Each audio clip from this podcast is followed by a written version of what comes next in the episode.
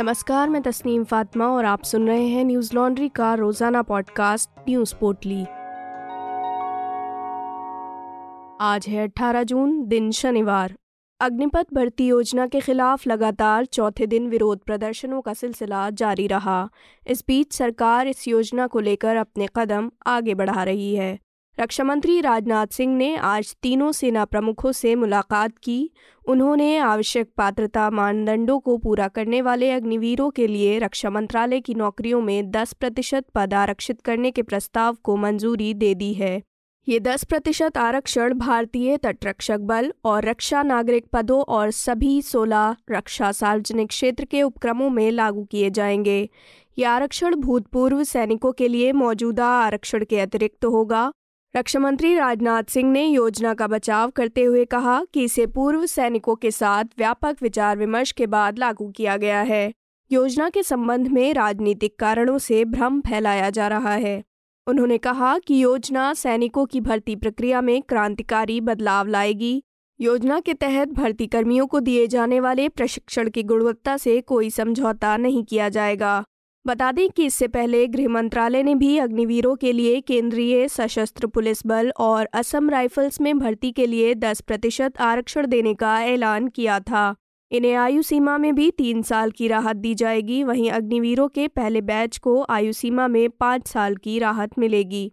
NDTV की खबर के मुताबिक देश भर में विरोध प्रदर्शनों के बीच बिहार में छात्र संगठनों ने बिहार बंद का आह्वान किया। इस दौरान पटना के पटना गया रेलखंड पर पुलिस और प्रदर्शनकारियों के बीच ज़बरदस्त भिड़ंत हुई। प्रदर्शनकारियों ने जीआरपी थाने पर कब्जा कर लिया और कई गाड़ियों में आग लगा दी। वहीं उत्तर प्रदेश के जौनपुर, चंदौली और वाराणसी, लखनऊ हाईवे पर भी आक्रोशित युवाओं ने राष्ट्रीय राजमार्ग जाम कर बसों में तोड़फोड़ की। इसे देखते हुए वहाँ भारी पुलिस बल की तैनाती की गई है। छात्र संगठनों ने केंद्र सरकार को बहत्तर घंटों का अल्टीमेटम देते हुए कहा है कि वे अग्निपथ स्कीम वापस लें, नहीं तो वे भारत बंद का आह्वान करेंगे। विरोध प्रदर्शन अब देश के तेरह राज्यों में पहुँच चुका है, लेकिन सबसे ज़्यादा असर बिहार और उत्तर प्रदेश में देखने को मिल रहा है। बिहार में प्रदर्शनकारियों ने चौदह ट्रेनों में आग लगाई है। बिहार सरकार ने 12 जिलों में मोबाइल और इंटरनेट सेवाएँ अगले 48 घंटों के लिए बंद कर दी हैं। इन विरोध प्रदर्शनों के चलते रेलवे ने बिहार से गुजरने वाली बत्तीस ट्रेनों को रद्द कर दिया है। बिहार के विपक्षी दल राजद और वाम दलों ने बिहार बंद का समर्थन किया है। साथ ही एनडीए के घटक दल, हिंदुस्तान, अवाम मोर्चा और विकासशील इंसान पार्टी ने भी बंद का समर्थन किया है। जिन छात्र संगठनों ने आज राज्य बंद बुलाया है, उनमें आयसा, एनएसयूआई, रोज़गार संघर्ष संयुक्त मोर्चा और सेना भर्ती जवान मोर्चा शामिल हैं। केंद्र सरकार ने अग्निपथ योजना 14 जून को लागू की थी। घोषणा के बाद से प्रदर्शन थमने का नाम नहीं ले रहे हैं। इन प्रदर्शनों के बीच सरकार ने योजना में कुछ बदलाव की घोषणा भी की थी, लेकिन युवा बहाली की पुरानी पद्धति को लागू करने की मांग पर अड़े हुए हैं। योजना के विरोध में होने वाले हिंसक प्रदर्शनों पर कांग्रेस की अध्यक्ष सोनिया गांधी ने प्रदर्शनकारियों को अपनी जायज़ मांगों के लिए शांतिपूर्वक और अहिंसक ढंग से आंदोलन करने की अपील की है। उन्होंने कहा, सेना में लाखों पद खाली होने के बावजूद पिछले तीन सालों से भर्ती न होने का दर्द मैं समझ सकती हूँ। एयरफोर्स में भर्ती की परीक्षा देकर रिज़ल्ट और नियुक्ति का इंतज़ार कर रहे युवाओं के साथ भी मेरी पूरी सहानुभूति है। सोनिया गांधी ने कहा, मुझे दुख है कि सरकार ने आपकी आवाज़ को दरकिनार करते हुए नई आर्मी भर्ती की घोषणा की, जो पूरी तरह से दिशाहीन है। आपके साथ साथ पूर्व सैनिक और रक्षा विशेषज्ञों ने भी इस योजना पर सवाल उठाए हैं। उन्होंने कहा कि कांग्रेस इस योजना का विरोध कर रहे लोगों के साथ मजबूती से खड़ी है। मीडिया रिपोर्ट्स के मुताबिक छात्रों के समर्थन में कांग्रेस भी रविवार सुबह जंतर मंतर पर सत्याग्रह करेगी। इस दौरान कांग्रेस के सभी सांसद, कांग्रेस कमेटी के सदस्य व पदाधिकारी शामिल होंगे। अग्निपथ योजना के विरोध में हुए हिंसक प्रदर्शन और रेलवे सहित सार्वजनिक संपत्तियों के नुकसान की जाँच के लिए एसआईटी के गठन की मांग की गई है। इस संबंध में एक याचिका सुप्रीम कोर्ट में दाखिल की गई। दिल्ली के वकील विशाल तिवारी ने याचिका दाखिल करते हुए स्कीम के विरोध में देश भर में हो रही हिंसा की जाँच को लेकर एसआईटी का गठन करने की मांग की है। साथ ही स्कीम की जाँच के लिए सुप्रीम कोर्ट के पूर्व जज की अध्यक्षता में एक्सपर्ट कमेटी के गठन की भी मांग की गई। याचिका में कहा गया है कि सुप्रीम कोर्ट केंद्र सरकार को आदेश दे कि वो हिंसा को लेकर एक स्टेटस रिपोर्ट कोर्ट में दाखिल करे। साथ ही राज्य को आदेश दे कि पब्लिक प्रॉपर्टी को नुकसान पहुँचाने पर दोषियों से मुआवजा वसूलने को लेकर एक कमिश्नर की नियुक्ति की जाए। इसके अलावा अग्निपथ योजना के राष्ट्रीय सुरक्षा और सेना पर पड़ने वाले प्रभाव का आकलन भी एक्सपर्ट कमेटी से कराया जाए। अग्निपथ योजना को लेकर देश के अलग अलग हिस्सों में छात्र प्रदर्शन कर रहे हैं। शुक्रवार सुबह उत्तर प्रदेश में मथुरा में सैकड़ों की संख्या में छात्र प्रदर्शन करने के लिए इकट्ठा हुए। ये छात्र अलीगढ़, हाथरस और मथुरा के रहने वाले थे। इन्होंने आगरा, दिल्ली राष्ट्रीय राजमार्ग को जाम कर दिया और केंद्र की मोदी सरकार व भाजपा के खिलाफ नारे लगाने लगे। हमारे सहयोगी बसंत कुमार ने इन छात्रों से बातचीत की और जानने की कोशिश की कि आखिर इस योजना में ऐसी क्या बात है कि ये छात्र इतने उग्र हो रहे हैं। आप मथुरा क्षेत्र में अग्निपथ योजना को लेकर हो रहे प्रदर्शन से जुड़ी वीडियो रिपोर्ट हमारी website Hindi dot Newslaundry dot com पर देख सकते हैं। ये ग्राउंड रिपोर्ट्स वीडियोस और पॉडकास्ट हम अपने सब्सक्राइबर्स के ज़रिए आप तक पहुंचाते हैं। न्यूज़ लॉन्ड्री देश का पहला सब्सक्रिप्शन पर आधारित मीडिया प्लेटफॉर्म है। ये आपके, यानी सब्सक्राइबर्स के सहयोग से चलता है। हम किसी भी सरकार या कॉरपोरेट से विज्ञापन नहीं लेते। हम ये तमाम खबरें पॉडकास्ट और वीडियो आप तक पहुँचा सकें, इसके लिए आपके समर्थन की ज़रूरत है। न्यूज़ लॉन्ड्री को सहयोग देने के लिए Hindi dot Newslaundry dot com पर जाएँ और हमारे अलग अलग सब्सक्रिप्शन प्लान को चुनें और गर्व से कहें, मेरे खर्च पर आज़ाद हैं खबरें। दिल्ली के स्वास्थ्य मंत्री और आम आदमी पार्टी के नेता सत्येंद्र जैन की जमानत याचिका कोर्ट ने खारिज कर दी है। प्रवर्तन निदेशालय ने सत्येंद्र जैन और उनके सहयोगियों के कई ठिकानों पर छापेमारी की थी। उनके खिलाफ आगे की कार्रवाई जारी है। एनडीटीवी की खबर के मुताबिक छापेमारी में कई अहम दस्तावेज़ और डिजिटल रिकॉर्ड जब्त किए गए। इसके साथ कुल दो करोड़ पिचासी लाख रुपए नकद और 133 सोने के सिक्के भी मिले, जिनका वज़न एक दशमलव आठ शून्य किलो के करीब है। जब्त की गई इस संपत्ति के स्रोतों के बारे में कोई जानकारी नहीं दी गई थी। दिल्ली की एक अदालत ने सत्येंद्र जैन की जमानत याचिका पर अपना आदेश मंगलवार को सुरक्षित रख लिया था। विशेष न्यायाधीश गीतांजलि गोयल ने ईडी के साथ ही जैन की दलीलों को सुनने के बाद अपना आदेश सुरक्षित रखा था।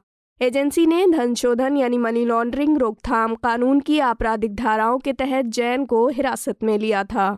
बता दें कि सत्येंद्र जैन दिल्ली सरकार का एक बड़ा चेहरा है। सात कैबिनेट मंत्रियों में से एक सत्येंद्र जैन, दिल्ली के स्वास्थ्य, बिजली, गृह, लोक निर्माण विभाग, उद्योग, शहरी विकास, बाढ़, सिंचाई और जल मंत्री हैं। मीडिया रिपोर्ट्स के मुताबिक, हाल ही में ईडी द्वारा मनी लॉन्ड्रिंग मामले में कार्रवाई करते हुए उनके परिवार से जुड़ी संपत्ति कुर्क की गई थी। ईडी ने एक बयान में कहा था कि उसने संपत्तियों की कुर्की के लिए धन शोधन निवारण अधिनियम या पीएमएलए के तहत एक अस्थायी आदेश जारी किया था। आप नेता के खिलाफ मनी लॉन्ड्रिंग का ये मामला अगस्त 2017 में सीबीआई की ओर से दर्ज हुआ था। दर्ज प्राथमिकी में जैन के साथ कई अन्य लोगों के खिलाफ आय से अधिक संपत्ति रखने का आरोप है। जैन पर आरोप है कि फरवरी 2015 से मई 2017 के बीच उन्होंने अपनी आय के ज्ञात स्रोतों से अधिक संपत्ति अर्जित की। सीबीआई ने सत्येंद्र जैन के खिलाफ दिसंबर 2018 में चार्जशीट दाखिल की थी। जम्मू कश्मीर के पंपोर में एक ऑफ़ ड्यूटी पुलिस अधिकारी की संदिग्ध परिस्थितियों में मौत हो गई।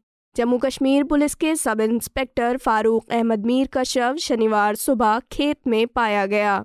आशंका जताई जा रही है कि आतंकवादियों ने पंपोर के संबूरा स्थित उनके घर से उन्हें अगवा कर पास के खेतों में उनकी हत्या कर दी। कश्मीर जोन पुलिस ने अपने ट्विटर हैंडल पर जानकारी दी कि पुलिस अधिकारी कल शाम अपने धान के खेतों में काम करने के लिए अपने घर से निकले थे, जहाँ आतंकवादियों ने पिस्तौल से उनकी गोली मारकर हत्या कर दी। मीडिया रिपोर्ट्स के मुताबिक दिवंगत अधिकारी भारतीय रिज़र्व पुलिस और जम्मू कश्मीर पुलिस की आईआरपी बटालियन में तैनात थे। पचास वर्षीय फारूक अहमद के परिवार में पिता, पत्नी और तीन बच्चे हैं। बता दें कि कश्मीर में ऑफ़ ड्यूटी पुलिसकर्मियों को निशाना बनाकर हमला करने का एक सिलसिला रहा है। दो दिन पहले अनंतनाग में आतंकवादियों ने सुरक्षा बलों पर ग्रेनेड से हमला किया था। इसमें एक जवान जख्मी हो गया था। ये घटना पड़शाही बाग इलाके की थी। जख्मी पुलिस जवान का नाम अहमदुल्ला था और वो हेड कांस्टेबल थे। पुलिस का कहना है कि हाल ही में हुई टारगेट किलिंग्स को अंजाम देने वाले सभी आतंकवादी मुठभेड़ों के दौरान मारे गए हैं। दैनिक भास्कर की खबर के मुताबिक इस साल सुरक्षा बलों ने अब तक निन्यानबे आतंकवादियों को मार गिराया है। पिछले दिनों अनंतनाग ज़िले के हंगलगुंड इलाके में सुरक्षा बलों ने मुठभेड़ में हिजबुल मुजाहिदीन के दो आतंकवादियों को मार गिराया था। मारे गए आतंकवादियों की पहचान जुनैद और बासित भट्ट के रूप में हुई है। बासित अनंतनाग में पिछले साल हुई बीजेपी के सरपंच रसूल डार और उनकी पत्नी की हत्या में शामिल था। वहीं शोपिया में हुए एक एनकाउंटर में भी जवानों ने दो आतंकवादियों को मार गिराया था। अफ़गानिस्तान की राजधानी काबुल में शनिवार सुबह एक गुरुद्वारे में बम धमाके हुए। धमाकों के साथ हमलावरों ने गोलीबारी भी की। इंडियन एक्सप्रेस ने गुरुद्वारे के अध्यक्ष गुरनाम सिंह के हवाले से हमले की पुष्टि करते हुए लिखा कि बंदूकधारियों ने गुरुद्वारे में गोलियाँ चलाईं। इस दौरान वहाँ करीब तीस लोग फंसे हुए थे।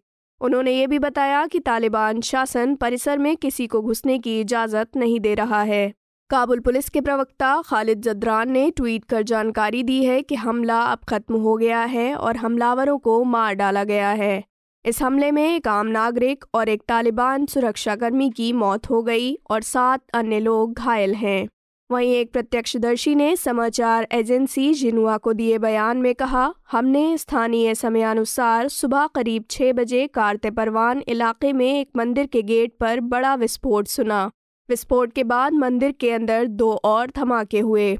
भारतीय विदेश मंत्रालय के प्रवक्ता अरिंदम बागची ने इस हमले पर चिंता व्यक्त की है। उन्होंने कहा कि हम स्थिति की बारीकी से निगरानी कर रहे हैं और आगे की घटनाओं के बारे में अधिक जानकारी की प्रतीक्षा कर रहे हैं। गुरुद्वारा कारते परवान काबुल में सिख समुदाय का केंद्रीय गुरुद्वारा है। तालिबान के अधिग्रहण के बाद से देश में कम से कम डेढ़ सौ अफगान सिख अभी भी फंसे हुए हैं। वे पिछले कुछ महीनों से भारत से वीज़ा की मांग कर रहे हैं। गत वर्ष अक्टूबर में तालिबान के सत्ता में आने के कुछ महीने बाद ही अज्ञात बंदूकधारियों ने गुरुद्वारा कारते परवान पर धावा बोल दिया था और संपत्ति में तोड़फोड़ की थी। तभी से अफगान सिख भारत से उन्हें बचाने की अपील कर रहे हैं। 25 मार्च 2020 को भी आईएसआईएस के बंदूकधारियों के एक समूह ने काबुल में गुरुद्वारा गुरु हर राय साहिब में आग लगाने के बाद सिख समुदाय के कम से कम 25 लोगों की हत्या कर दी थी। वहीं इससे पहले 2018 में जलालाबाद में एक आत्मघाती हमलावर ने पूर्व सिख सांसद नरिंदर सिंह खालसा के पिता अवतार सिंह खालसा सहित कम से कम 19 सिखों और हिंदुओं की हत्या की थी। उस समय अवतार अफ़गानिस्तान में संसदीय चुनाव के लिए प्रचार कर रहे थे। बता दें कि पिछले कुछ महीनों में अफ़गानिस्तान में आतंकवादी हमलों में वृद्धि हुई है। कल यानी शुक्रवार को देश के उत्तरी प्रांत कुंदुज में एक स्थानीय मस्जिद में हुए विस्फोट में एक व्यक्ति की मौत हो गई और सात लोग घायल हो गए। वहीं पिछले महीने 25 मई को अफ़गानिस्तान के बल्ख प्रांत की राजधानी में तीन विस्फोट हुए थे। इन धमाकों में कम से कम नौ लोग मारे गए थे और पंद्रह लोग घायल हो गए थे। उसी दिन काबुल शहर में हज़रत जकरिया मस्जिद में हुए विस्फोट में भी कम से कम दो लोगों की मौत हो गई थी। आज की पोटली में बस इतना ही। अगले सप्ताह फिर लौटेंगे खबरों की नई पोटली के साथ। नमस्कार। न्यूज़ लॉन्ड्री के सभी पॉडकास्ट ट्विटर आई और दूसरे पॉडकास्ट प्लेटफॉर्म पे उपलब्ध हैं। खबरों को विज्ञापन के दबाव से आज़ाद रखें। न्यूज़ लॉन्ड्री को सब्सक्राइब करें।